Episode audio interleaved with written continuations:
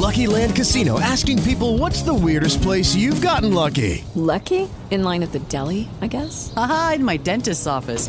More than once, actually. Do I have to say? Yes, you do. In the car before my kids' PTA meeting. Really? Yes. Excuse me, what's the weirdest place you've gotten lucky? I never win and tell. Well, there you have it. You can get lucky anywhere playing at LuckyLandSlots.com. Play for free right now. Are you feeling lucky? No purchase necessary. Void where prohibited by law. 18 plus. Terms and conditions apply. See website for details.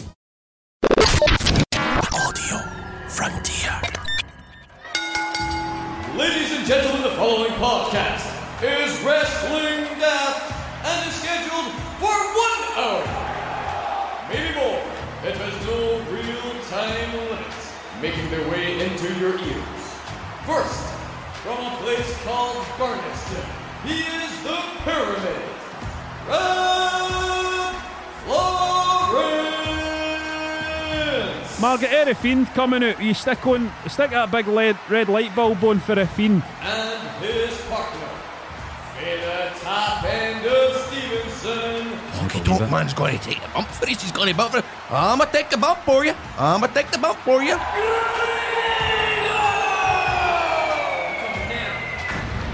Hello and welcome to Wrestling Daft. My name is Rab Florence, coming here from my living room in the beautiful town of Helensburgh on the west coast of Scotland, and I'm joined by the one and only uh, Mr. Grado. It was in a dressing, baby, right next to where you get the boat to Arran, you motherfucker.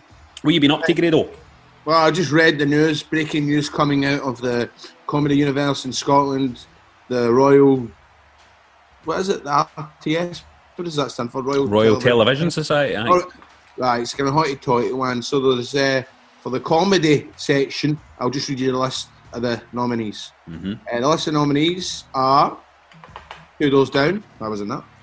Starring Grado. Uh, Scot Squad, I'm in that. Starring Grado. And then the third one, Burnistoun. Burnistoun with me in it. The difference obviously being I also wrote, I also wrote Burnistoun as well. Well, I um, make up my lines and all that when I'm doing Scot Squad to simplify. Ah, but you don't make up your lines when you're doing two doors down, mate. I actually don't want to. Don't want So- involved. They asked me. I was like, no. Who- I'm too much on. I'm in TNA this week. Hold on, hold on a minute though. I've got a question about this. You've not made an episode of Burnistoun in how long, Rab? he was not. He was on it in the new year or some shit. Was it I was not? only just, it was just at the start of last year. Oh, is it right? okay. So then, if he wins, then that is totally undeserved because he's only done one show. I've done, if you think about it, six episodes of Two Doors Down, the six episodes of Scot Squad, that's 12. So if he walks out just for putting out one show, Aye, but a fucking Barney in the street, mate. But Grado, think it this way, right? Think it this way. You you go back in the day, you go back in the day, right? And you could easily see that uh, Van Hammer for WCW, right, could wrestle every night for a week, right? And Ric Flair just wrestles on the Friday night. Got to be Ric Flair that wins awards, you know what I mean? You put it like that, mate. Who do you think's a better wrestler? I mean, Van Hammer. You're a better wrestler than mate. You're a you, listen. Don't you put yourself down as a wrestler? By the way, All right, I thought you said don't put yourself down as a wrestler, as in, you know, if it asks me a question about a paper, don't write wrestler. Let's move on, boys. Uh, we get some correspondence for last episode. Now, Ian has pointed out that uh, just Ian. We don't have his surname. Ian points out that Vince Ru- Vince Russo. I nearly said Vince Russo there. Vince Big Big Big, Vinny Russell for up there. Ian points out that Vince Russo and Gerry Adams look pretty much the same these days. Uh, I'll need to check that out. I've got a picture it right up here. Vince Russo and Gerry Adams. No comment. Wishing we should get a balaclava on Vince Russo, see how he looks. Chris on Twitter asked, given that Piers Morgan seems to be having a face turn after being a heel for so long, right? maybe a good topic is celebrities or personalities who turn face or heel. This is what Jade eh, Goody. Jade Goody's a perfect example. She went from face to heel to face. She had three turns yeah. Because she was a face in Big Brother. Then when she returned to Big Brother, she was uh, racist to the woman on Big Brother, and then on the, the and then she became a face just as she was about to die.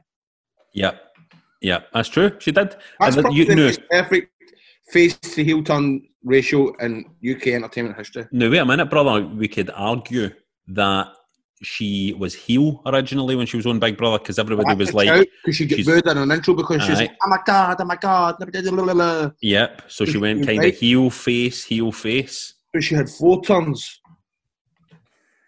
Fucking hell, I don't know. I don't know if them can beat. If anybody, if there's anybody out there that can beat Jade Goody's face to heel run, Well, let's see what the punters say. Rich. Rich says Piers still feels like the guy who they're pushing because that's the way Vince thinks it should go, instead of just booking somebody who's had these views for decades. it's totally overthought. I love that. Rich is the listener of the week because I love that part. I like that because that way you think ITV let, let's give Piers a push. This is Aye, we're going to push Piers now. We're going to push Piers now. Piers is, Piers is the face, the face uh, ITV for. For what, man? You know, for them, man. You know, what they need today, what they need to do, sorry, just point you out, but um, Mhm. probably another guy who's had a couple of heel and face turns. My hero, who I spoke to through the week, he's getting all right. He was on the telly this morning looking good. Michael Barrymore. Michael Barrymore has definitely had. Bill, let's see. Has he Original babyface. He was a face. He's a big, big baby Big face, face. right? Who is Michael Barrymore? Like, you know what I mean? Baby face wise, try to think who you would have been. Hogan. I, I would say Hogan. Aye, maybe Hogan, aye. The kids loved was him. Charm, uh, British Saturday Night TV. Kids loved him. Grannies loved him and all that. So Barrymore could be as Hogan esque. Definitely I, I think actually, in fact, you know what? Michael Barrymore has probably had more heel face turns than the fucking Big Show. But has he though? Has he not just went has he not just went face to kind of controversial tweener? I'd say he's maybe a tweener, but it's, it's just because a couple of weeks ago he was on GMTV and it was obviously uh, going, you know, I ain't wrong. Don't listen to Twitter, the Twitterati, don't listen to Twitter Street and all that. And then he got a bit of abuse about it. But apparently, Stephanie told me he was on this morning looking well, probably because I spoke to him through the week. I've probably G'd him up. Well, he was playing the Strike It Lucky board game, mate, on GMTV this morning. He's, um, well, hold on, let me, let me, let me play you a clip. This is a message from Paul Shaw. I know you're a big fan, well, and um, Grado asked me if I would send you a message, and apparently you sit both of you having a drink and watching Strike It Lucky. I can't think of a better recipe to spend the night. Good luck to you, lads. Nice to see you. See you, Paul. All the best. See, I thought he was going to end up saying nice to see you to see you nice. And I was thinking, oh, that's Bruce's. Aye. It's, it's difficult to say he's a heel. I suppose to some people he would be a heel. I just, I'm, I, I, look, I want to keep my connection with, with Barrymore. I, there's things that I could say, but I'm not going to. You don't want to burn the bridges, mate, 'cause you never know. You never know, mate. You might need Never been Barrymore one day. So, as I was saying, uh, the punters are keep it coming in. David says the Lassie half countdown who turned out to be a bit of an asshole. Out of Vorderman, or was that the blonde one? The blonde Lassie.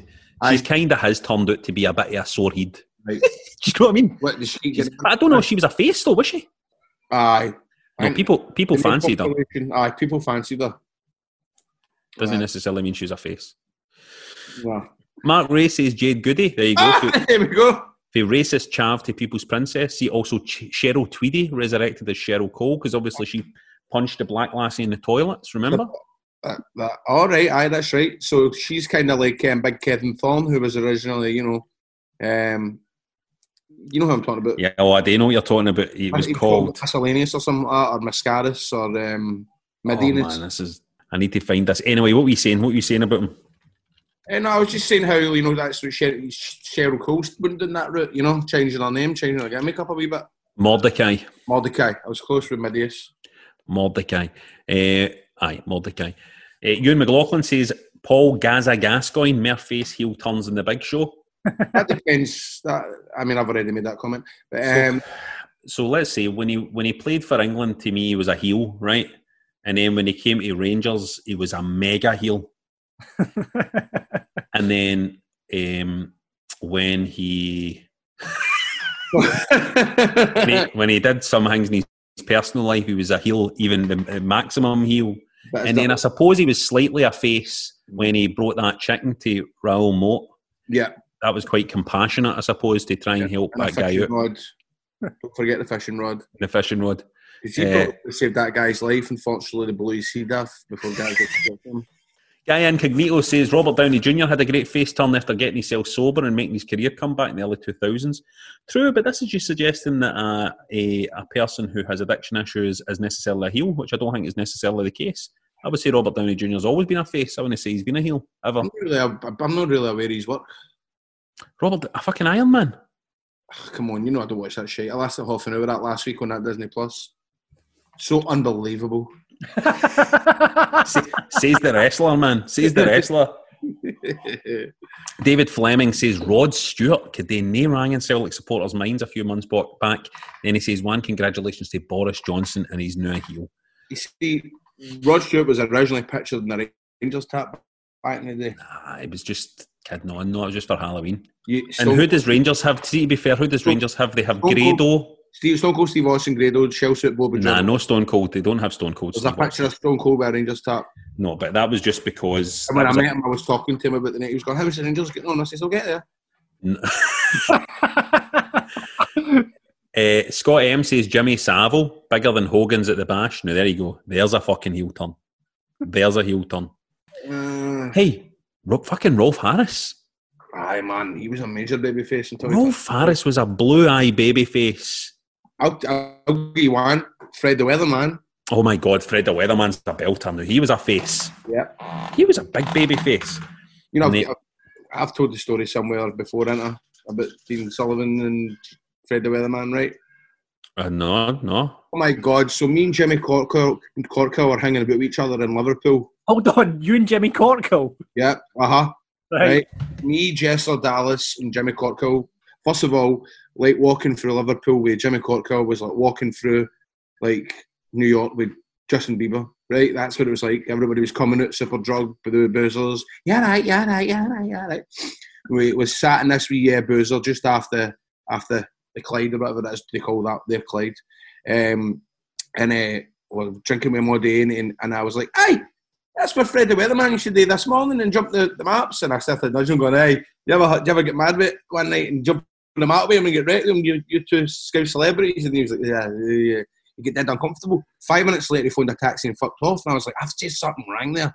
So we get on the caravan to drive to the next fucking. Um, I wasn't driving to drive to the next town, and um, I text my mum saying, um, Mum, I've been hanging about with Jimmy Corkhill, Dean Sullivan all day. And she texts me back saying, he's gay. I was like, I didn't know he was gay. So I Googled uh, Dean Sullivan, Jimmy Corkhill, and it came up. James, Jimmy Corkhill had been in a 10 year relationship with Fred Talbot, the weatherman. what? They were lovers. Jimmy Jimmy Corkhill. Aye, Jimmy, Jimmy Corkhill. Jimmy Jimmy Crackle. Yeah, down there, Aussie.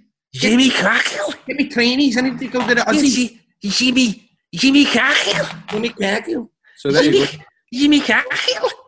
Ten year relationship with Fred with the the- weatherman life. Fred's the weather mate. Jimmy the person that had to grasp like Fred in, or you know, tell him like, like, well, then who, who, what happened? You know, who, who the who is it that abused you? Well, you know that guy that used to, you know, jump the maps on uh, this morning, and the postman just going, "What, Fred the weatherman?" and maybe like popping. I don't know. But like Fred the Weatherman, the, the guy that used to go out with Jimmy Crackle. Right, so um, Ian's contributed to our ongoing topic of family members' day wrestling catchphrases as his six year old son, Liam, does this. it's yourself. Oh, Oh. Grado, it's yourself. That's cute. More the Grado versus Alexa saga here, though, Grado. All right, okay. Sean gave it a go. Computer, who is Grado? Greedo is a fictional character in the Star Wars franchise. Greedo. He worked gangster Jabba the Hutt. That's about right. Jabba the Hutt. That's about right, did they say? Oh, oh my god! I need to phone Vivian the now, man. Like, on, I'm just going to just voice message my agent. To get What, to get Alexa sorted out? yep. We reckon David has nailed it, Oh, though, Grado. Just like you know, um, I'm having a wee bit of bother with Alexa. You used to be able to say who it is, Grado, and it tell you. Now it tells you, now it tells people I'm either Jabba the Hutt for Star Wars or a German Nazi. If you can try and sort that out. But David, David has got in touch, and we think he's maybe nailed it, mate. Oh, So we hear this. right, what do you hear? Right. Open Grado facts. Welcome to Grado Facts. Let's start. Grado won the Pro Wrestling Elite Heavyweight Championship from Dave Mastiff at Grado Mania. Yes. working for That- TNA on the Wrestling Daft podcast.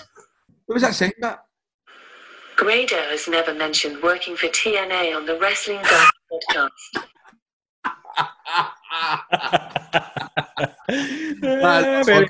If you guys or ladies want to get in touch with us about any of that or just random wrestling related stuff, get us on Twitter at Wrestling Daft, on Instagram at Wrestling Daft Podcast, or just Wrestling Daft on Facebook, or email Wrestling Daft at gmail.com. Now, every week we like to separate the good for the bad in wrestling. Uh, the aliens from the Alien 3. Aliens is good, Alien 3 being bad. There. Yeah, agree with that, Grado? Do you, have you watched Alien? Is that the one where um, that big geck and a Jewish fella's in it? No, it's, it's the fly. What? what? I'm thinking of the fly, you know. The big Jewish fella. I might Right. watch that. Um, who, is it, who, who do you want to bury in? Who, Goldberg or something, I don't know. Jeff Goldblum. Ah, that's it. Who do you want to who do you want to bury and who do you want to put over? Mate, I've been working my ass off. I've been, been doing my frontline work, my radio work. I don't even know if I've even seen a wrestling fucking picture this week, never mind a, a show or. Uh, I'm going to put over John Cena. Basically, I'm going to do that because he's still out there doing his Make a Wish stuff, even with the pandemic going. Aye, I seen I that. don't, I don't even want to go to the co for my messages. And the old John Cena still cutting about the country, going and making these wee Wayne's wishes come through. He's Should he be doing that but in this current climate? ach, aye. I might borrow him I'm for that because I'm sure- I'm sure it's safe. And what a guy! I mean, what a guy he is. Mr. Kennedy tell me his breath smelled like shite. Whose breath smells like shite? Apparently Cena's.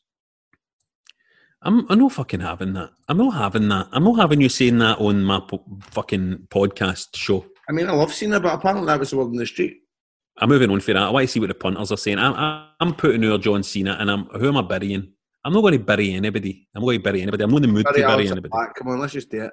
No, I'm not going to bury anybody. I'm not. No, I'm not going to bury anybody. Right, Uh, John, however, one of your listeners wants to put over the Liv Morgan match with Charlotte.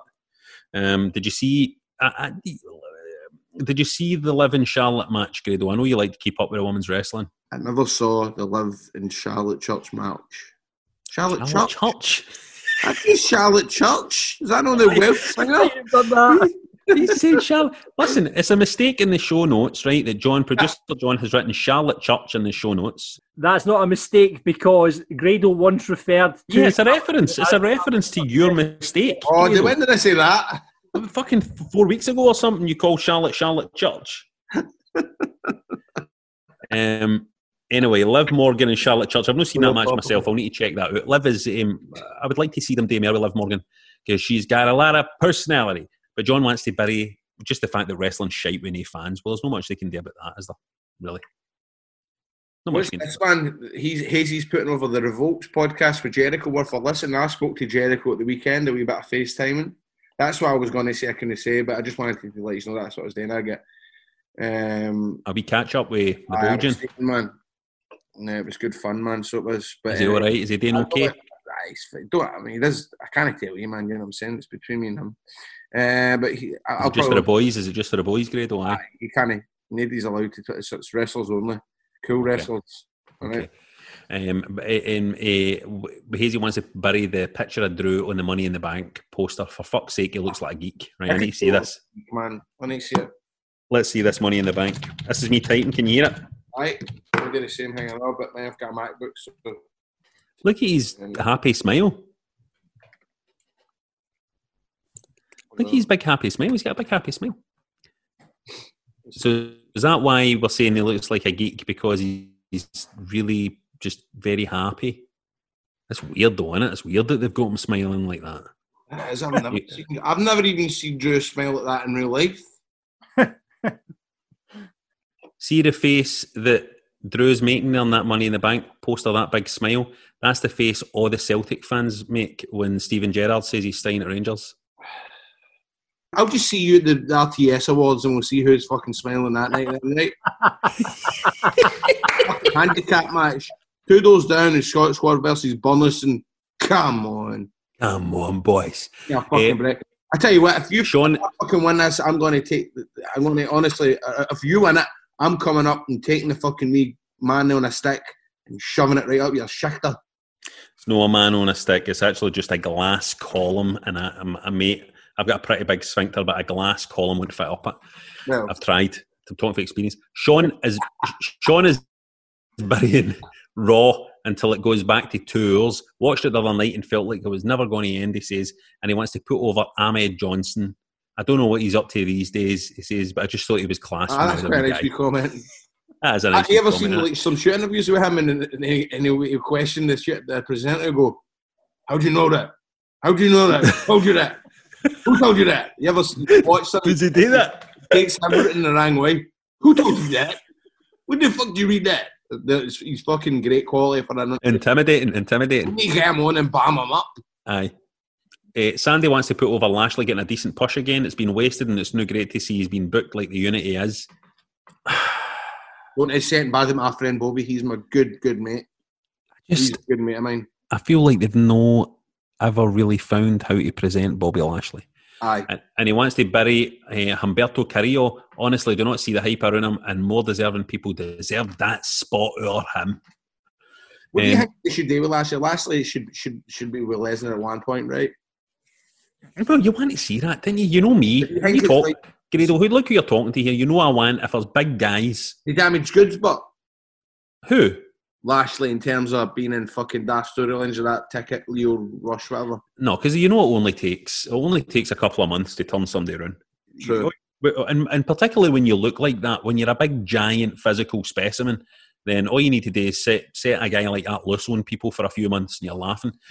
Um, Stephen wants to put over Cena for his Make a Wish appearances. Yes. Bury the fact that AEW is throwing Marcus, Marko Stunt about like a rag doll against massive guys.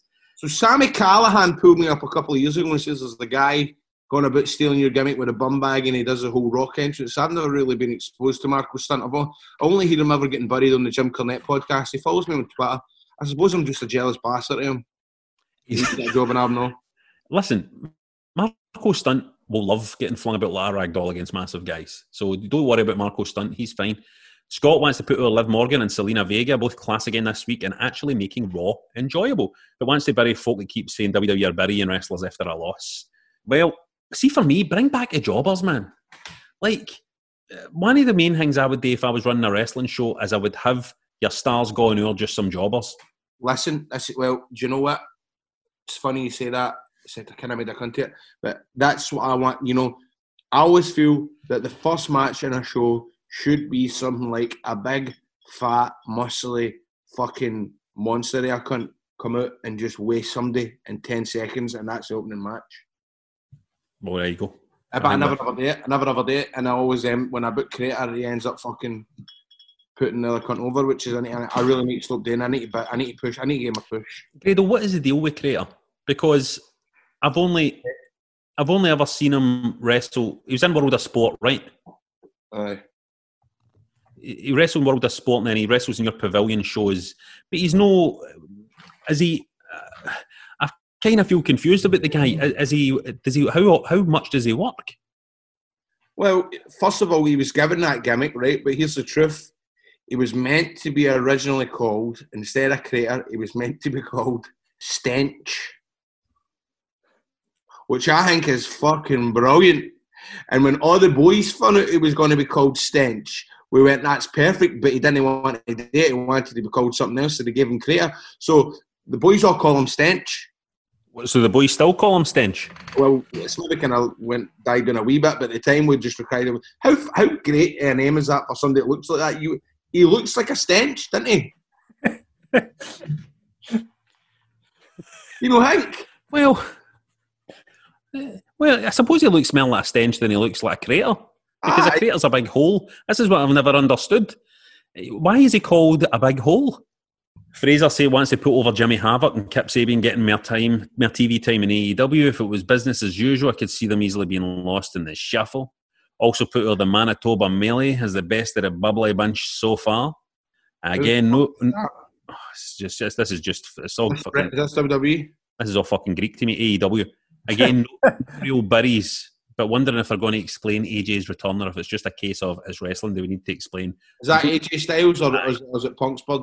No, AJ Styles. You don't need to explain it. We all know that AJ Styles didn't actually fucking die and get buried. No, he's Jesus And the- the fucking Christ. You imagine anything worse than AJ Styles turning up and going, So I got I, I dug myself out and I had a, I came back to life and uh, fuck off. Scott put out last week's episode was one of the best so far. It was. It was one of the best so far, but he wants to bury Grado's shite broadband. I agree with that, but look at this other cunt called Dylan. I'm bidding Grado for complaining that there are no audiences. Mate, this is clear admission you're not supporting your pals, Colt and Jericho, as AEW is a small audience around the ring of talent that fixes the awkward silence. Listen, Doesn't it count? Doesn't it count? I fucking said that, that, that Colt would probably what actually FaceTime Colt on Monday, and I says, "Do you know what?" I says, "This is actually perfect for you because you're a you're a he's a bit like me. Like you're better off seeing me live than watching me back on YouTube. You get what I mean? So you can hear all the funny wee bits and bobs that come out my mouth. And Colt Cabana is the same. So I think this is a perfect time for Colt to to be in the situation that he's in. And I said that to him on Monday, and he was and he just nodded his head. Just don't worry about it. This guy should not be coming on here and moaning at you and saying that AEW has an audience around the ring. Dylan wants to put over, however, the Spanish god Sammy that Guevara. said connection unstable there. The guy's like a young Mr. Perfect in that he, pa- he backs up his arrogance every single week. The I'm Spanish so god. sorry for my Dylan. multi-millionaire pals. I'm so sorry for all my pals that are running about in mansions and fucking HRVs. That's a that's a fucking thing. Dylan is an AEW mark. That's what he is. He's a mark. pals have some of the best lives you can ever live. There's some people for the boat Menta Stevenston that kind of that fucking wear a Adidas two stripe. Yeah, this cunt's complaining that because my pals Colt and Jericho who are sitting in their mansions with their millions, and I'm sitting here listening with a fucking bottle of Strongbow. Grado is ordering for the fucking spicy hut four times a week, keeping that business, keeping that fucking business running. What are you fucking doing, Dylan? Grado is keeping the fucking spicy hot, keeping that fucking lights on in that building. What are you, Dylan? You, Dylan, you worry about putting money in the pockets of Chris Jericho and leave fucking Grado to worry about putting money in the pockets of the real fucking people. That's the people that work in the fucking Spicy Hut in Stevenston. This man. podcast is sponsored by Spicy Hut. Cheers, Rob.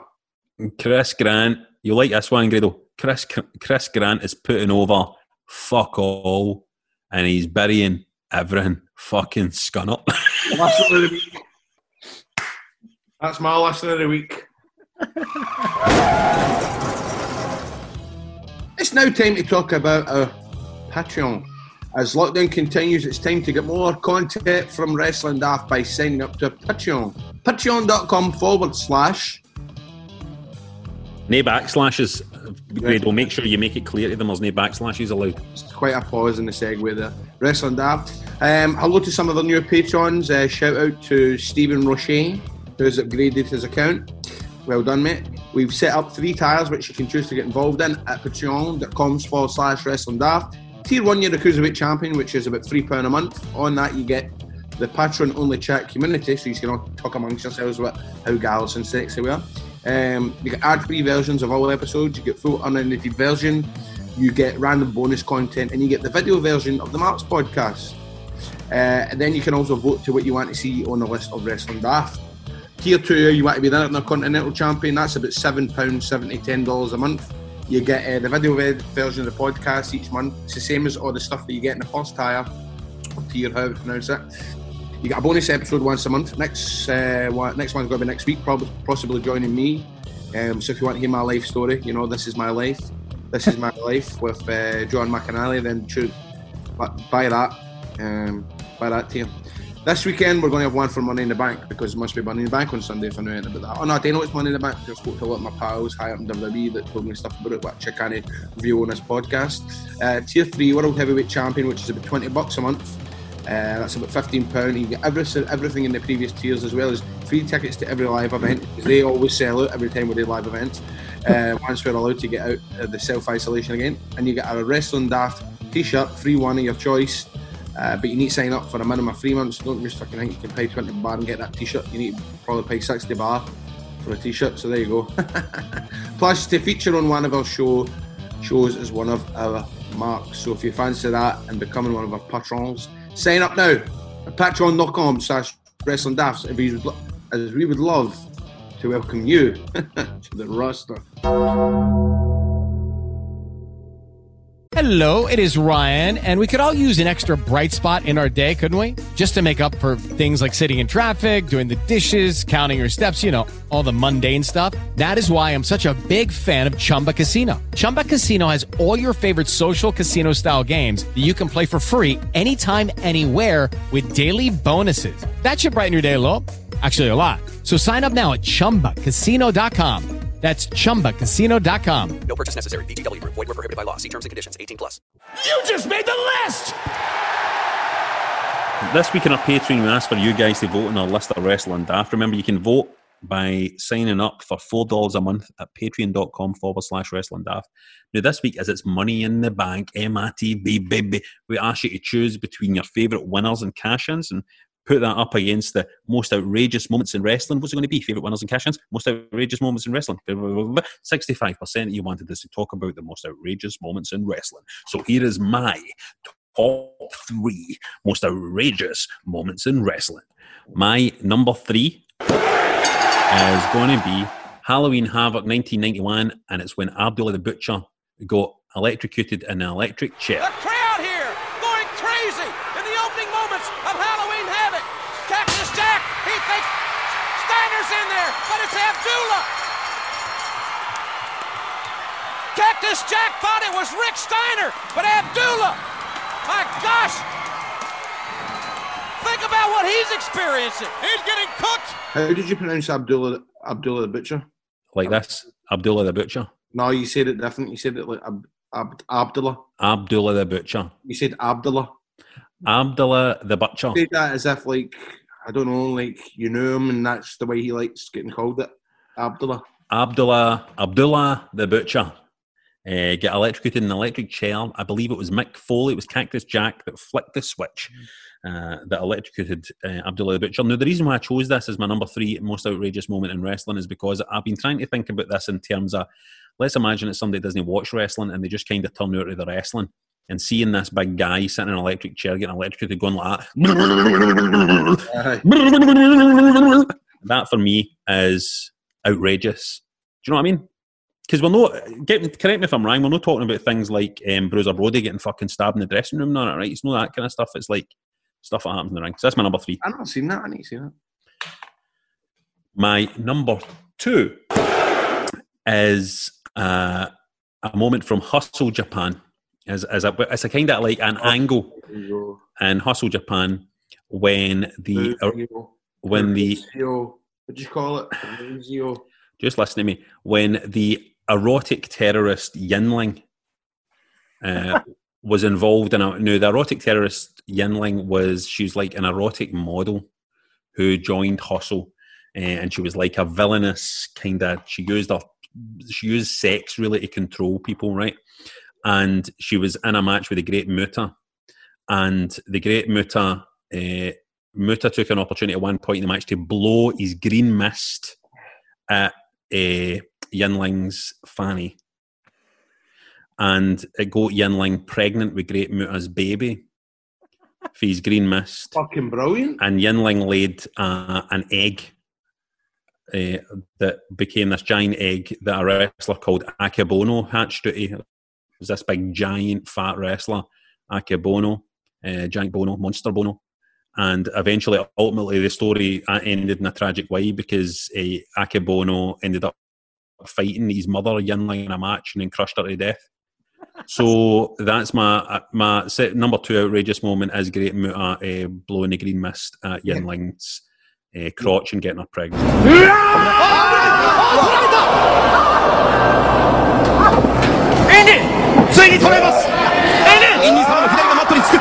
And my number one has got to be because I still to this day can't quite believe that they aired it when you consider the profile of the WWE. But uh, Stone Cold Steve Austin getting crucified by the Undertaker still remains for me the most outrageous moment uh, in wrestling. Never seen anything like this in my life, Michael Cole. Look at this. Stone Cold Steve Austin is being, he's being humbled right now. The Undertaker is making an example of him. Here's the punters though. Here's what the punter says. Al B says Randy and the Cobra. Randy Savage. An incredible moment that's only get better with time when we learn the backstory that Randy got Jake to get the snake to bite him first to prove its venom glands had been removed. You can hear about that story on Jericho's podcast where he interviews uh, Jake the Snake. It's very good from the Jericho cruise. Dom Dom says the hand that Mae Young gave birth to being grown up. What the fuck does that mean? Original. Uh, for how original. Don't listen to Grado's in a bad mood. He's turned. He's, he's, he's turned. He's, he's turned heel. We are talking about people turning heel early. He's turned heel. Fraser says New Jack, just New Jack. New Jack. There's nothing outrageous about New Jack. If anything, New Jack is predictable. He's going to come out and days. Oh, he's so wild. He's so dangerous. But Grado has told me a million times that he would knock fuck out a New Jack. Marco uh, Ah, says. say that. Cut that out. Nah, I need disrespect, I was New Jack. Need, DM him because he's on my Facebook and I was thinking he's just released a book, so he maybe maybe want to come on here. Yeah, yeah, that'd be good. Um, Marco says Jeff Jarrett tanking women every week and putting them in a figure four, which led up to a good housekeeping match with Chyna. Yeah, man. Sean, five words, choppy choppy your PP. If you remember that, Kaientai business with Val Venis. Scott McKenzie, Mae Young flashing her paps at everybody she could at the Miss Royal Rumble contest. Remember that? Oh, that was brilliant. I had a fucking offer, Rager. Fraser says it's got to be Big Boss Man stealing the coffin at Big Show's dad's funeral. Oh my god, that's good. Or Boss Man feeding Al Snow his own Doug. Boss Man character was a maniac, a fucking maniac. 1999. Listen, see Boss Man and Big Show's dad's funeral. See that feud, man. I fucking love that. That's hilarious, That man. was great, wasn't it? Absolutely brilliant. Big Oh, Show on that coffin and not getting dragged. Aye. Talk about an emotional guy. See, anytime you ever watch an interview, man, he always starts greeting. See if he gets interviewed after Steve Austin, he always finds something to greet about. Yeah, know that, John? He always doesn't he? he does, he greets I was greeting Big Show. He's like greeting. was a good greet. Like Paul Whiteman greeting like fuck to everything. Uh, Um, Dylan, Dylan says Lucha Underground. Lucha Underground, when they literally started killing characters off, Brian Cage even won an Infinity style gauntlet, Infinity War style, the Infinity Gauntlet style thing, and punched a hole right through a guy's head. with. So many crazy moments in their short run. Everybody should take some time to watch that short lived series. You watched any Lucha Underground, Grado? I think I watched one or two episodes, man, but nah, it wasn't for me. Just, Too cartoonish, too daft. I, I mean, I, I like that the idea of the, the studio setting and stuff like that, but it was like the wrestling too much for me. Look, but tell you what, there was one fucking great match with Vampiro and some other lucha guy. That was great. A feud built up, but we off it. It's a, Vampiro cla- it's a classic Vampiro versus some other Lucha guy. It's a belter. it's a five star classic. I mean, Vampiro. Margaret, Margaret, going to go out of my tapes and see if you can dig out Vampiro versus some mad lucha guy for me.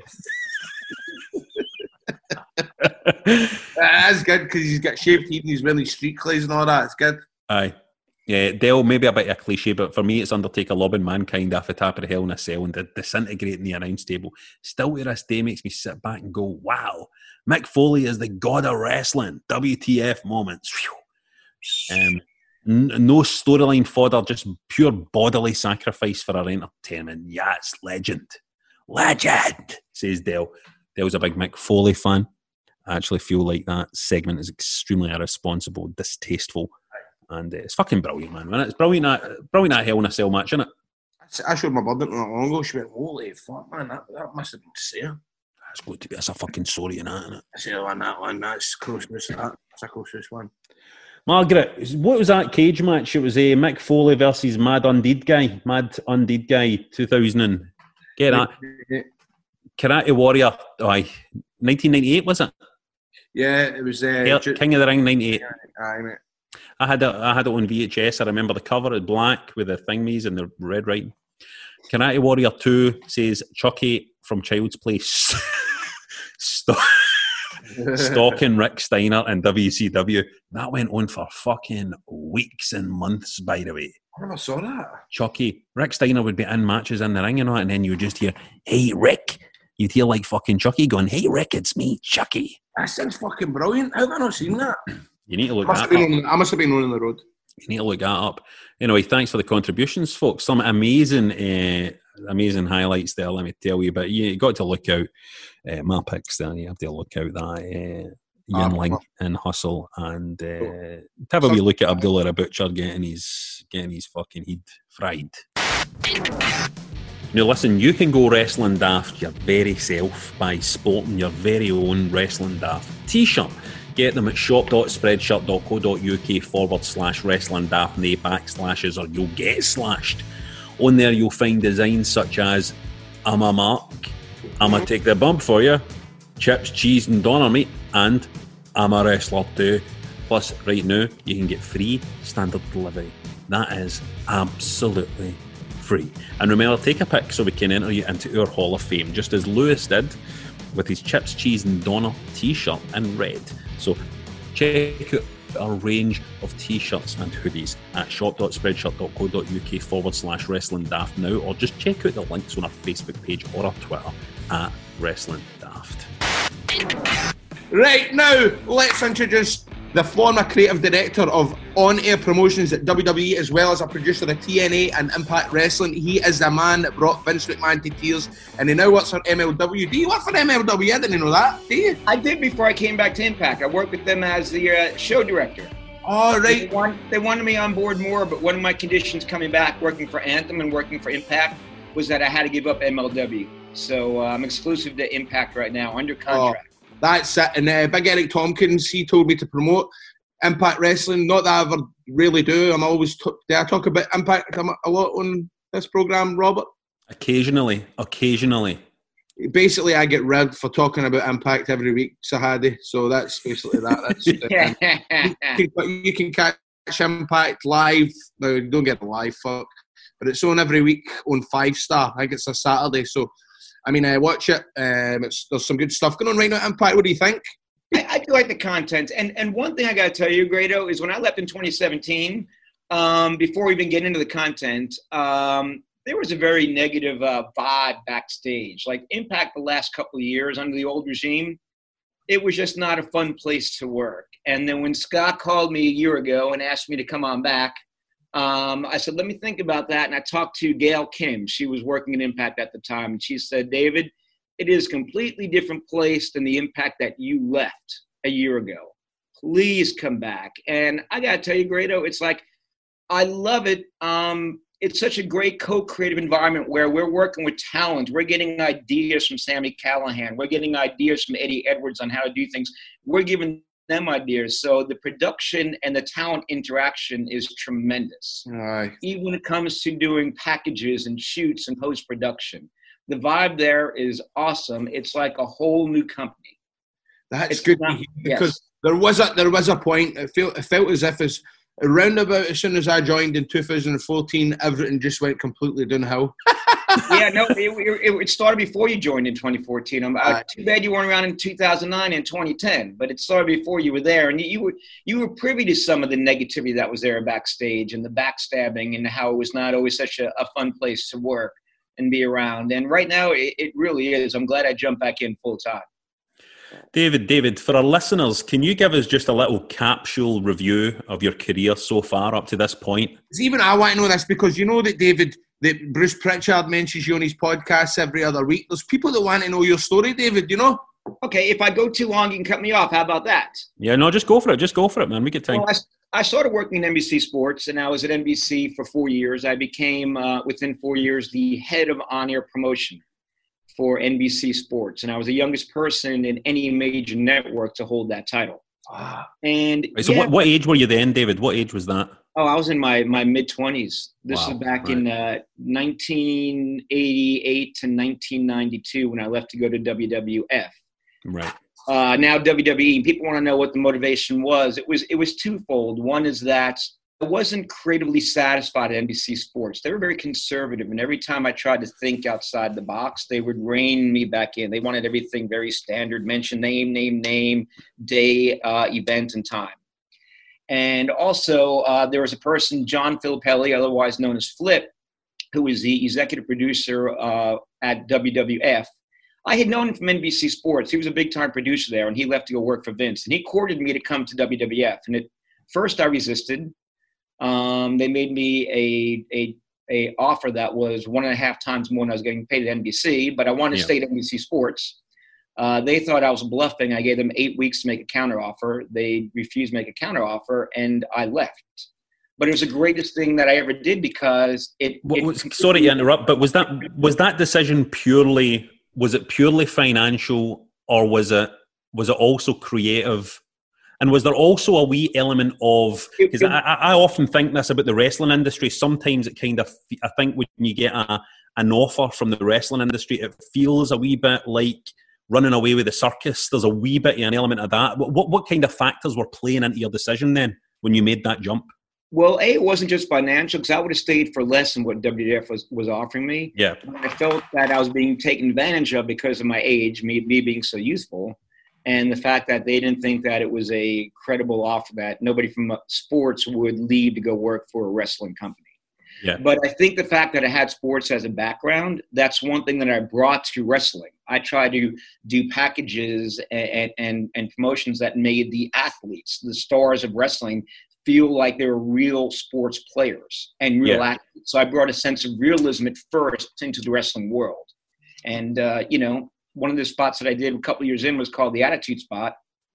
And it begins with, uh, you know, all the wrestlers saying, I know what you're thinking. I'm not really an athlete. I'm just a wrestler. Well, I was an all-star at this. You know, I played football for the Dallas Yeah. Cowboys. I was legitimizing these these great athletes.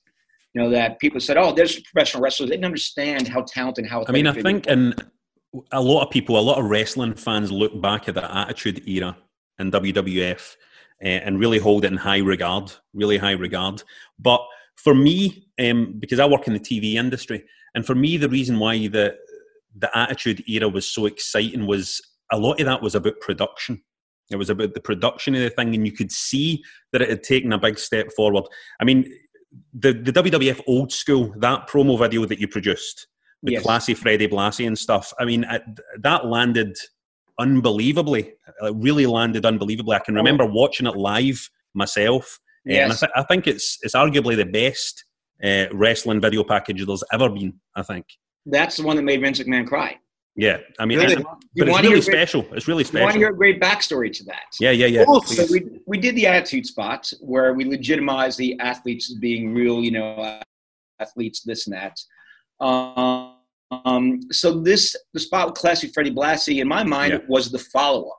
It was the sequel. So I was taking the older guys and having them put over the younger guys. And by this point, my, working WWF, I had so much creative latitude that I didn't have to run anything by Vince anymore. And Kevin Dunn, the executive producer, knew that I was doing the spot with the older talent, you know, shooting in Albany. And Vince found out the day I was doing the shoot. And he told Kevin, What is Sahadi doing with these older stars? Um, we're all about the new generation right now and these young guys. What's he Yeah. doing? Kevin Dunn basically told Vince that, uh, Don't worry, Sahadi has a good track record. Let's just see what he has to do. So basically, Kevin called me during the shoot and said, Vince knows you're working with the older guys. Um, he does not know what the spot's about. He thinks it's wrong. So it better be good. That's all I got to tell you. Have a good shoot. And he hung up. and when, when Vince Pressure, came yeah. to the spot, um, you know, in, in a room, he had an attitude. He had the old, you know, walk with me. He won't even look at me. We got in the room. He goes, okay, play that spot. And we start playing spot. And about 15 seconds in, he's like, damn. He goes. He goes, damn. And once again, he goes like, damn. And before the spot ends, he walked out of the room. And I turned to Shane, who was there, you know, along with Vince, and said, Yeah. Shane, uh, what does that mean? And Shane turned to me and smiled and he goes, You got him, Sahadi. You got him. now I walk out of the studio, and Vince is sitting on the floor crying in tears. And he's like, Wow. Thank you. Thank you so much, David. Thank you so much. So I walked upstairs to tell Kevin Dunn that Vince liked the spot, the one that he was creatively against at first, that I, you know, that I didn't run the idea by him, um, while we were using older guys. And then Kevin's like, good job. So I walked down the hallway 15 minutes later. Vince is still sitting on the stairs with his son and Pat Patterson, and he's crying and he's telling me, thank you. And I think the reason why was it was twofold. I think it was very personal for Vince because the spot was a passing of the torch of the older guys to the new guys, the Stone Cold Steve Austin, the Undertakers, you know, all the talent that was there now, The Rock. Yeah. Um, but he also saw like how he took what his father had done because these Yeah. older guys from his father's era, and how Vince himself had surpassed what his father had even dreamt about. So I think it resonated with him on a very personal level, and that's why it, it drove him to tears. I think it was a, an incredible spot. That to be honest, is it your person? Is it your favourite spot, or do you have a spot that you are I have particularly many- proud of yourself? I have many favorite spots. That's my favorite spot in one in the sense that it drove Vince to tears. Yeah. Um, probably not the most favorite spot I did, but, but that spot also resonates with me on, on many levels too, because I became a big Freddie Blassie fan during the end of his career. Yeah. And I would use Freddie's voice in a lot of the openings I did for some of the pay Yeah. Mania. Yes, for Yeah. Mania. Also, we did a couple of uh, things called Freddie Fellini's, the black and white fun piece we did with Freddie that were like silent movies.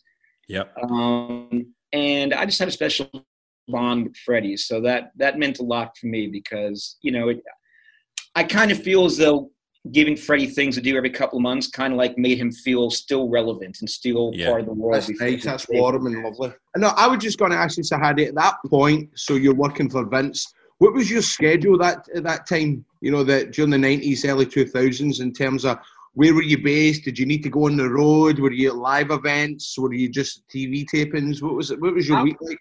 I was purely based uh, in the studio in, in Stamford, but I wouldn't have to go to TVs, Grado, but I would go to TVs once every two months to maybe do an ID shoot with all the wrestlers backstage. I went on the road a lot to shoot the commercials that we would use for our pay per views and the cold opens. We, we would go to LA a lot of times and shoot a spot with The Rock, with Brock Lesnar, or go, go to Miami to shoot spots down there as well. And one thing I like to do in the spots that I shot, great, I was inspired by ESPN. Um, at that time, they're doing campaigns, which I call fish out of water. You'd be like in the ESPN offices in Bristol, Connecticut, and you'd see like Roger Clemens dressed as a Yankee making photocopies in the copy machine. They're doing like everyday kind of jobs. Yeah. So I always like to take wrestlers and put them in situations in restaurants, in a hotel, somewhere where they're in their wrestling gear, the fish out of water, yet they're feeling perfectly comfortable and just have a lot of fun with those kind of spots. Because those spots were for people that were not necessarily wrestling fans. They weren't airing during our programming. One thing you always have to realize as somebody who is a creative director is know your audience. A spot that I'm going to play in Raw, you know, you're gonna you're gonna dedicate that toward the wrestling fan. If this Yeah. spot's going to air outside the box, you want to do outside the box thinking and get people's attention. A lot of the spots I did, you wouldn't even know it was a wrestling spot until you're halfway or two thirds of the Yeah, way. yeah. Remember the the, the, the, the video we at Stamford, and it, you know it shows us chair shots and somebody coming out an elevator, and I think it winds up on my and Mick Foley saying to make the world a better place for mankind. Remember that, one? That, that, would, that spot aired in the Super Bowl. That was the first ever Super Bowl spot we did. Now everybody had an agency doing Super Bowl spots, but we were the agency. We we created that spot ourselves, wrote that spot ourselves, shot that spot. I directed that spot myself. So we were the we were our own agency who did that spot. It's- And that was it's- just to give people a little ha ha about wrestling. You know, here you have the Super Bowl audience. You know, a lot of people aren't wrestling fans, and it's like we want to let them think, hey, you know what? They know how to have fun there at WWE. Yeah. Let's- Did you, let's have did, pride. did you have a healthy budget, David, to do this stuff? Oh yes, we did. Um, budget for the Super Bowl spot though was a fraction of what the agencies were charging, but Yeah. I basically had a healthy budget to do these commercial spots, which was nice. How did it How did it work with it with, with, with the pay per view songs? Were you providing the songs? How does it work out? The the WWF get asked by record companies to play this song for that month, or did you guys pick it? How does that work? Well, when Like, we were, when we weren't popular, we couldn't get anybody to do music for us. But when we became popular and mainstream, y- y- yes, it was a co-collaborative thing. If we'd want to use a lot a song, a lot of times we would contact the artist or the label, and it would work vice versa as well too. They they would suggest songs to us as well because they knew that we were popular and we were mainstream and, and, and all that kind of stuff. I mean, back then we had the college crowd, we had the thirty-something crowd. You know, we had everybody that was watching us on Monday nights. David, you've done a lot of talk about, you know, keeping in mind your audience and who's watching the show. What, what, what is your ideal scenario? Like, what is your ideal audience for, for the kind of packages that you like to produce? What age range are you talking about? What, what's your comfort zone? Where do you like to operate? my age range would be anywhere between 17 and 70. Right. And what I'd like to do in those spots is just do stuff that was wildly outlandish and creative. All my favorite spots were, ones that were outside the box thinking, and just completely, you know, a ha ha or something.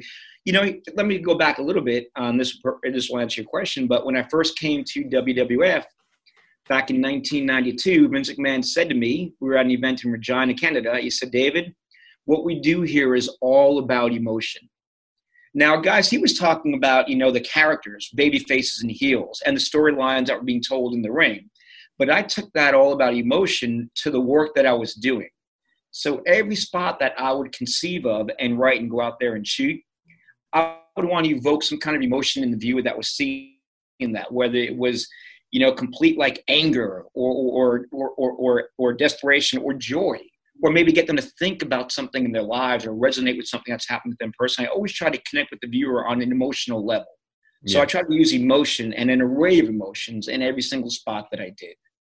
That's interesting. And have you have you always been very hands on with the edit of this stuff as well? Would you always be right Oh, there? yeah. Yeah. Yeah. By hands on, well, basically, I, I, would, I would come up with the ideas and I would run them by Vince. And, you know, most times he would say yes. Uh, so then if, I, if it's my idea, I want to go out there and produce that. Yeah. You know, when I, when I first met you, Sahadi, and I realised who you were, because I, I, mean, I remember the first time I met you, I, I kind of, it was on British, or it could have been Wembley, and you walk with me, Noam, and we walked through Wembley, and we had to do some sort of signing, but then I realised who you were, I was like, you're the guy that made, like, the My Way video, the WrestleMania 17 video package. You're the guy, you're the guy. And I, I couldn't believe that I popped so much because that is like whenever I'm have a couple of drinks and if I ever want anything to uplift me, I will always watch. I will always watch the WrestleMania 17 build-up package to the Rock and Stone Cold. Tell me about that video. Come on, that is the single best. That must be have the most highest hits, highest views. That for me is just spine tingling amazingness.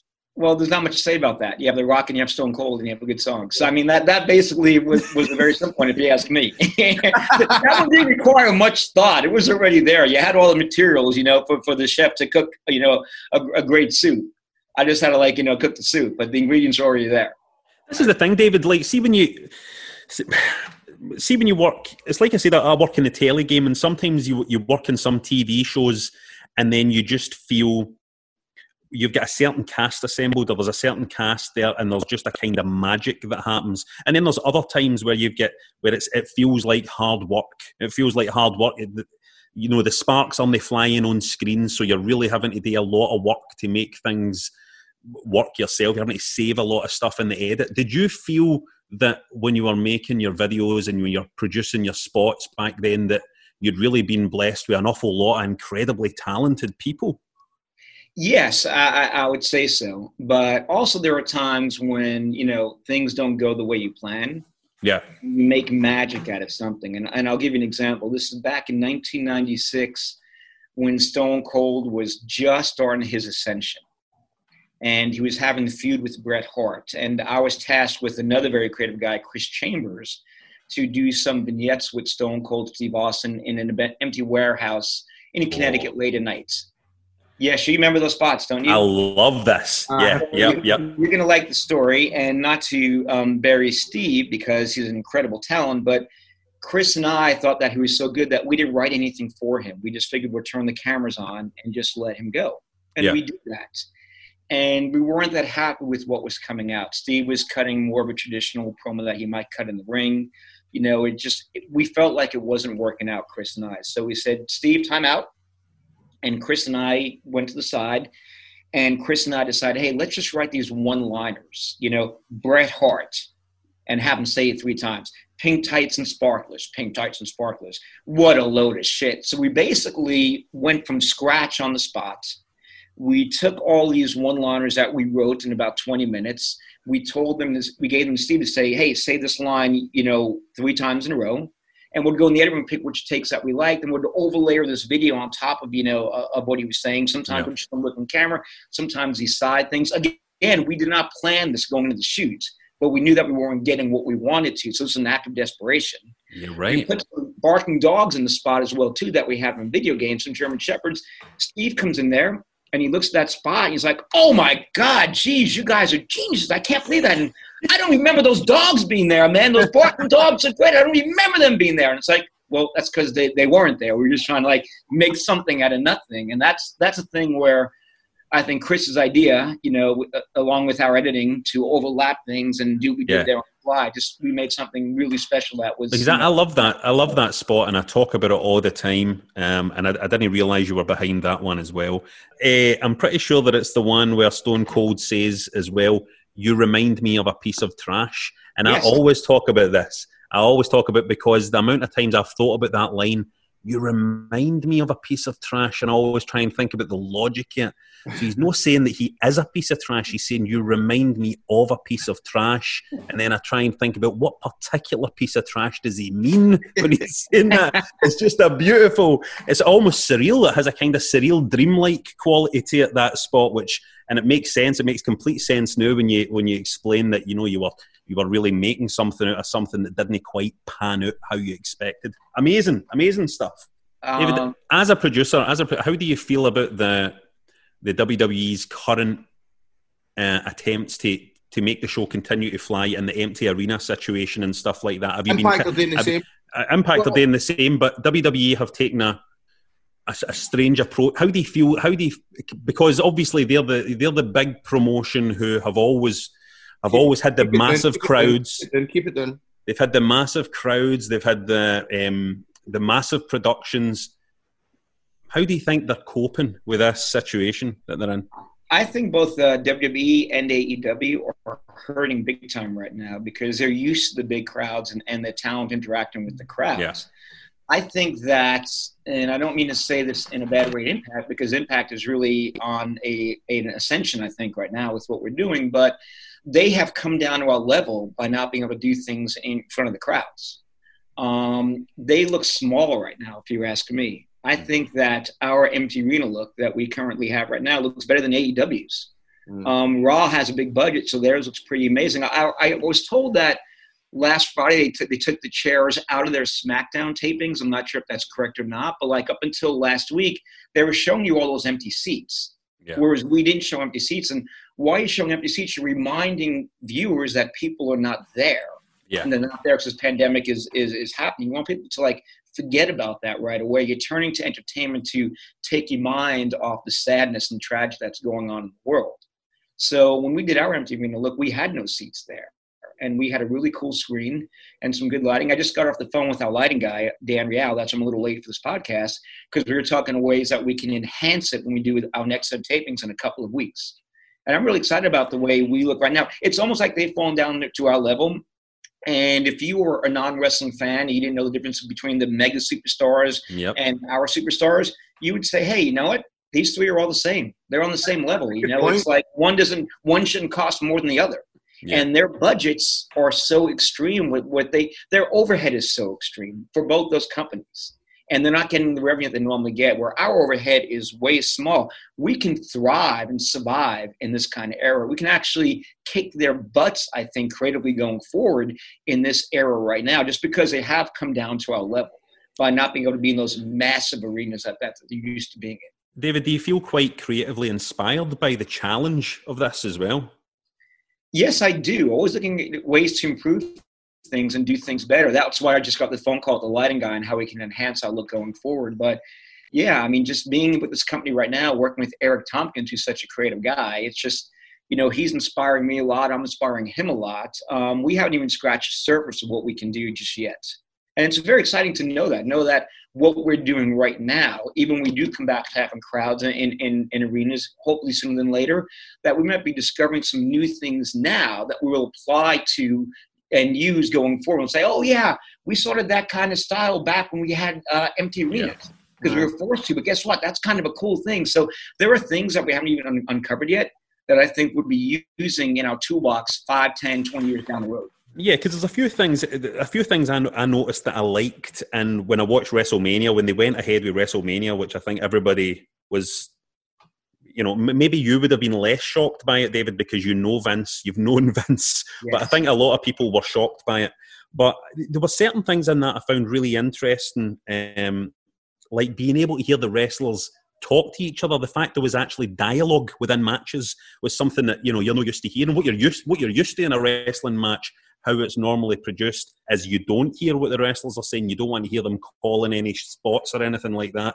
So it was interesting to hear moments of conversation between the wrestlers. And I think I would miss it. I think I would miss that being a creative option going forward. So there might be new new angles on things. I think. No, absolutely. And getting to the point that you just said, one thing that I learned from our last tapings is that there were some matches where the wrestlers were doing a lot of talking and trash talking during the match. Yeah. There sometimes when you had Johnny Swinger outside the ring who was saying a lot of funny stuff. He was cheering on, you know, his his guy that was in the ring wrestling.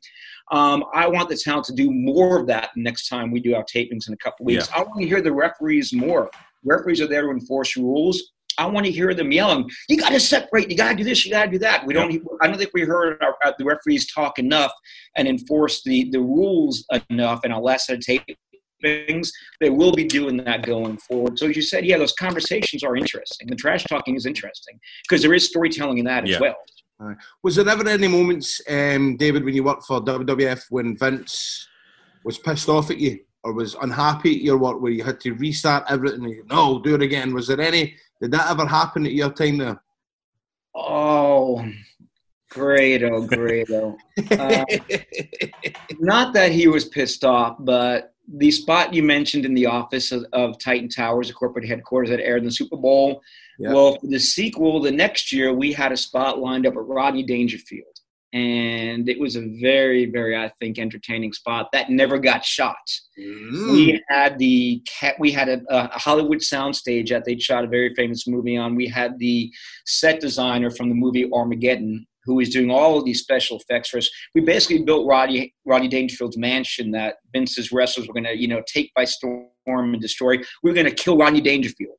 Oh and it was two days before the shoot, and I got a call from Kevin Dunn that Vince wanted the the shot canceled because he wanted to go in a different direction. And I'm just like, Kevin, it's two days away. We've been working on this for weeks. I said, we're going to owe, you know, 90% of the budget. It's already spent. And Yeah. Kevin's like, Vince doesn't care. He wants to, he wants to do something different. Because one of the wrestlers got in his head. I think, um, I won't mention a name, but I think one of the wrestlers didn't feel uh, he or she was featured enough in the spots. Uh, you know, Wow. and didn't didn't like it because of that, and got in Vince's head right before the shoot and talked him out of it. Damn, not, not that Vince was mad, but that really crushed my heart. That was just like, uh, wow, we are yeah, on yeah. the precipice of doing something really creative, really good that people were talking about for a as long well. time. What's that? And it's different, and it appeals again to that, that audience that have never seen wrestling. If they saw that, they, Yeah. you know, they're, they're never going to skip Oh, the yeah. channel. They're never going to skip the channel if they see that. No, of course not. David, what what wrestlers have you found the most inventive and you know just the just the quickest and easiest to work with? I don't mean easiest to work with just because they'll do what they're told very easily, but what, what wrestlers have you found had the best ideas and were on your wavelength? God, there's you know there are so many. Uh, I can't begin to mention names. I'm going to upset some people. I'll, I'll just mention one to start with, and you guys can ask me about some others. But the Undertaker was great to work with. Right. because every shoot we did was at night and it was in a warehouse somewhere in Connecticut, in an abandoned warehouse. And I'd call him up and say, "Hey, Mark, you got to shoot this Thursday." He goes, "I know, sunset to uh, sunrise." I just say, "Yep." And uh, I'd say, "We got a trailer for you. We have some a PA to get you food." He goes, "No, I don't need anything." Uh, I said, "What do you need?" He goes, "A case of Coors Light and a bottle of Jack Daniels." There you go. And he was just staying on his trailer. He was the, he just. I guess I'm not answering your question. He was my most favorite guy to work with because he was so low maintenance. So Yeah, yeah. on his trailer, knock on his door. You know, he said every two minutes, two minutes before we need him, come knock on the door. We're knocking the door. Sure enough, he'd be there right on set, hands up, rest in peace. Boom, explosion behind him. He'd look at the uh, at me and said, "How was that, David?" And I said, "Good." And he goes, "Help me for the next take." I'm like, "20 minutes, 30 minutes." He goes, "Just come knock on my trailer," and he never once complained. Never once complained. I, I worked with him about 20 different times. Never once complained. Excellent. Did you did you catch the Boneyard match at WrestleMania? Did you catch his You big know what? I did not watch WrestleMania this year, and I don't watch. I have to admit this. I'm going to piss a lot of people off, but I don't watch much um, of Raw at all anymore. No, I it haven't would, done- it would be it would be about 10 years. interesting for you to take a look at the Boneyard match because I think you know JB had a bit of involvement in that, yeah I'm sure. No, but is that the one with Taker and AJ Styles? yeah, Uh, I yeah. I heard that. I heard that was Bonac was involved in Shell, was in that. Yeah, I, I do. I do want to see that because we're we've been doing. Eric's been doing st- stuff like that. Uh, you know, not on that scale or that budget, for the past year, especially with the Undead Realm. So I do want to see that because I heard it, it was amazing. But going back to one reason why I didn't watch WrestleMania, why I haven't watched wrestling that much is I think that there needs to be a paradigm shift in the way the product is presented. Because when I left there in 2003, it's still pretty much the same formula. You open up with an in ring promo. Somebody cuts it off, it sets up a match for later on that night. Then you have some Yep. filler matches. I think the format needs to be completely changed. And the, the genre needs to be- be presented in a whole new way. That's what we did in the Attitude Era. We presented everything in a whole completely different way we from the way we presented our talent to the the the co- collaboration with the musicians and, and and the songs to the the staging the screens the setups everything you know taking the cameras backstage Yeah. and shooting real stuff that was happening backstage. A lot of times we went backstage back then. If you notice you'd see talent that was out of character because they didn't know we were going backstage. We just said hey let's just do that. And now when you go backstage it's so choreographed and so staged and so fake that it feels blah but they've been doing the same formula for 20 some years. They need to change that. And that's one reason why I've lost interest in the genre. It needs another paradigm shift in the way it's Yeah, presented. but as a produ- Not what they do inside the ring, but everything else that, that happens to the point of them getting into the ring. Yeah, but it is a production issue. I mean, this is the thing. It is absolutely a production issue, I think, because when people talk about, you hear people talking a lot about how the Attitude Era was cool, how the wrestlers were cool back then, Yes. um, how the stories were cooler back then. And I think, actually, in truth, the show was cool. It was the show that was cool.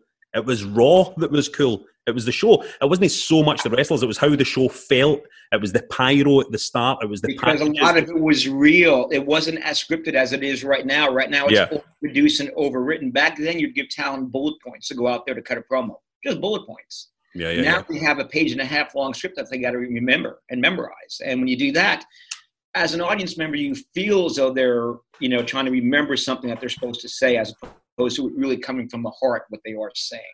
A lot of stuff was more real back then than it is right now. I think everything again is too overproduced and overscripted, overscripted and micromanaged. I mean, back in the '90s, we, we went from the cartoony characters of the '80s to making it feel real. You know, characters like Stone Cold Steve Austin doing things that every, everybody wants to do. Everybody who works for somebody else wants to be able to give the finger to their boss and tell them to fuck off and still not get fired, still have their job. Right. Um, it doesn't feel quite as real anymore. And I don't, I don't know if that's good or bad, but you know, I think judging by what the numbers are showing you, it's not a good thing. I think when things feel real, that's when you get the audience. Like I remember when the whole Stone Cold phenomenon was happening, I would go across the country and people would be like, "Oh, you work for WWE?" Yes, I do. Uh, I know wrestling is fake, but Stone Cold and Vince, they really hate each other, don't they? I'm like, "Oh yeah, they really do." And that's when you know, oh, you had them hooked. That you had Yeah. them hooked. We need more of that. We need to make things feel real again. All right. What made you leave? WWE? Um, to be honest, it was getting boring working there. What happened, Greta, was you know the company becomes so big. When we started the, and I'm just going to say the term again, attitude era, but basically when we were on the bottom and then rising up, it's like there were a handful of us that did that, that were part of that, that we built that. We felt we felt we felt proud of that. A handful of people, I would say, uh, myself being one one of the five. And then we became so successful, and it went corporates. You know, then it went public. All these outsiders were coming in, all these big time executives from elsewhere that were telling us, you know, that they know better and what to do, how how to make things, you know, better. And it became too structured for me. It became too corporate. It became too sanitized. So it wasn't as fun to work there anymore. Instead of me just going out and doing a spot on my own, like the Legend spot with Gorilla Monsoon and Freddie Blassie that you all mentioned earlier, I had to run my scripts by layers and layers of people. And it just, it, everything just got watered down. And it wasn't a fun place to be anymore. I couldn't be creative. So I just decided to leave. And did, and did did TNA approach you, or did did they I realize? took, I took a year and a half off, and Right. I didn't know what I wanted to do. But I, I traveled cross country, sold my house, uh, wrote a book, and Jeff Jarrett contacted me and said, "Hey, David, I heard you haven't been in uh, TV for a while." I said, "Nope." Because I heard you going cross country a lot too. I said, "Yep." Goes, "Have you been in Nashville?" And I said, "No." Goes, "Well, you know what? Market, make that a mark on your stop. Why don't you come on by? I'd love you to work with me." And I came there, and you know, between Jeff and his, his father Jerry, who I really connected with, I really connected with, with Jerry Jarrett. We became very close. I decided to join Impact for three months to get them to the monthly pay per views in 2004. They were switching from that weekly Wednesday model from the, to the Fox Sports Net model and then to the monthly pay per view model. So I was there to help launch Victory Road, and there were so many characters that that I really. I saw the passion on the talent that worked there behind the scenes, and and and and the wrestlers as well.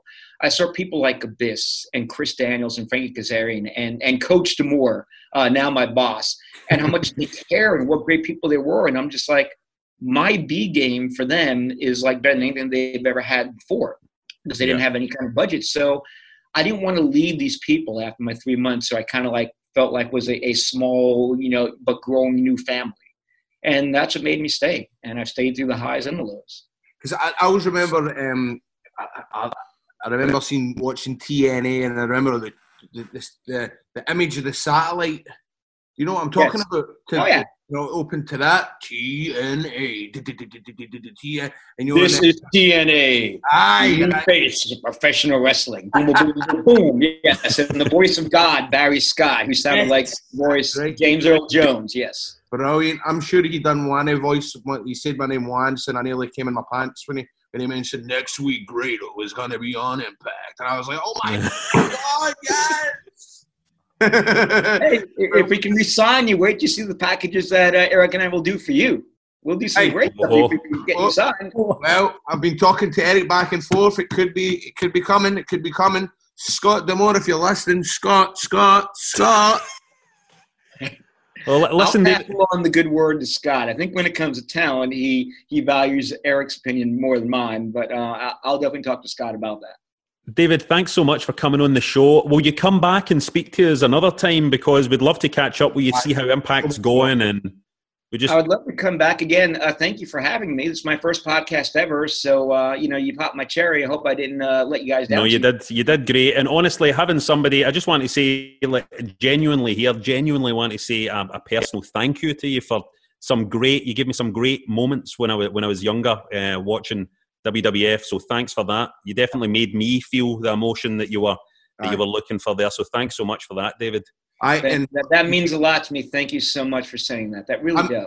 I'm very much similar myself. So many memories have been created through you, through your work, and it was always a pleasure to work with you, David, and get a few beers after the show and stuff like that. So hopefully, I'll, I'll see you somewhere down the road. Hopefully, fingers crossed, because you're a great guy, and I'm sure you're. This will be the start of your podcast career, where you'll be on fucking everybody's podcast. Yeah, everybody's. thanks so much, David. Stay safe. We'll do. You guys stay safe as well, please. Stay Aye, safe. stay safe. We'll, we'll, we'll talk soon. Thank you, guys. Thank you so much. Thank you, man. Right, Thanks cheers, so David. much. Thanks very much. It's a pleasure. big you man. there, David. Thank you. Thank you. Well, sorry again if I've sounded. I don't know. I mean, you you say to me now and again, you know, Guerrero's turning heel and all this. You know, you know, I like to come on here. I think I've loosened up a wee bit. No, you've been a good laugh tonight, mate. Think so? You've been good form tonight. You've been good form tonight. You were in good form with Sahadi, mate. You know all that producing shit. You're always doing that comedy. You know that carry on fucking Uh, and that Microsoft Paint and Adobe Photoshop and all that shit. I know. love talking to that guy. Um, I love talking to that guy. I, th- I think that's one of our best interviews we've done, Yeah. mate. Because, uh, and I also I think what an what an incredible guest to have. That's an incredible guest you sourced for us there, Grado. Thanks very much, my You sourced that, and I might say I might have a go at you and rib you about going on about TNA all the time and all that. But you made some connections there, mate. That Admit. you'll never fucking you'll never lose a connections. That's what I'm saying. That was one of the biggest things that I took away from TNA was being muckered up with these kind of guys. Him and Keith Mitchell. You always see Keith Mitchell getting brought brought up. You know, listen to his stories. We used to go to a place. There's a place in Orlando. In fact, it was anywhere we done we done a show. After the show, we'd find a wee bit of the hotel outside, build a fire, and call it the Red River Saloon. And it would just be all the old producers and editors sitting, telling their stories, smoking their hash. And I used to fucking love it, man. And I used to get them to, and obviously I did a wee bit of colour to it. I'd come in and go, "Who owns a gun? What the fuck you get guns for?" You know, someone comes in my house and all this fucking shit. I guys are all fucking loonies, they're all fucking loonies. They go, ah, "You dumb Scottish fuck! What the fuck are you even doing here anyway, man?" But I remember fucking Errol Hemner one time saying to me at it, and it really broke my heart. He went, "Why the fuck they booking you?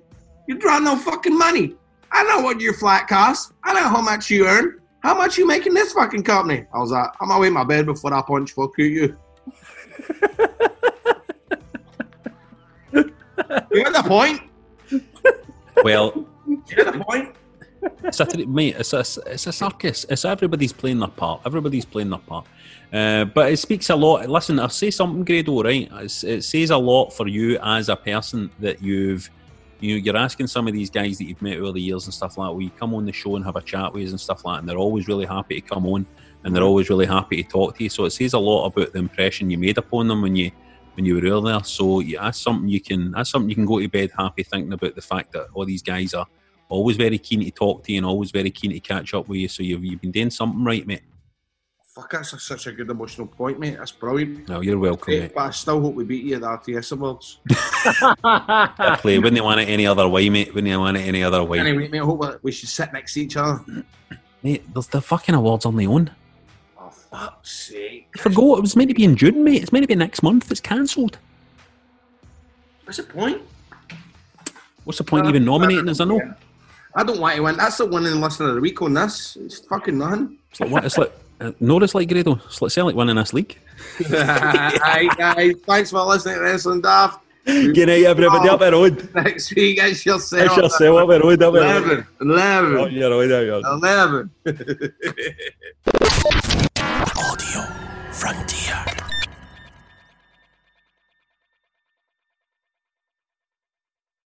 With LuckyLand slots, you can get lucky just about anywhere. Dearly beloved, we are gathered here today to. Has anyone seen the bride and groom?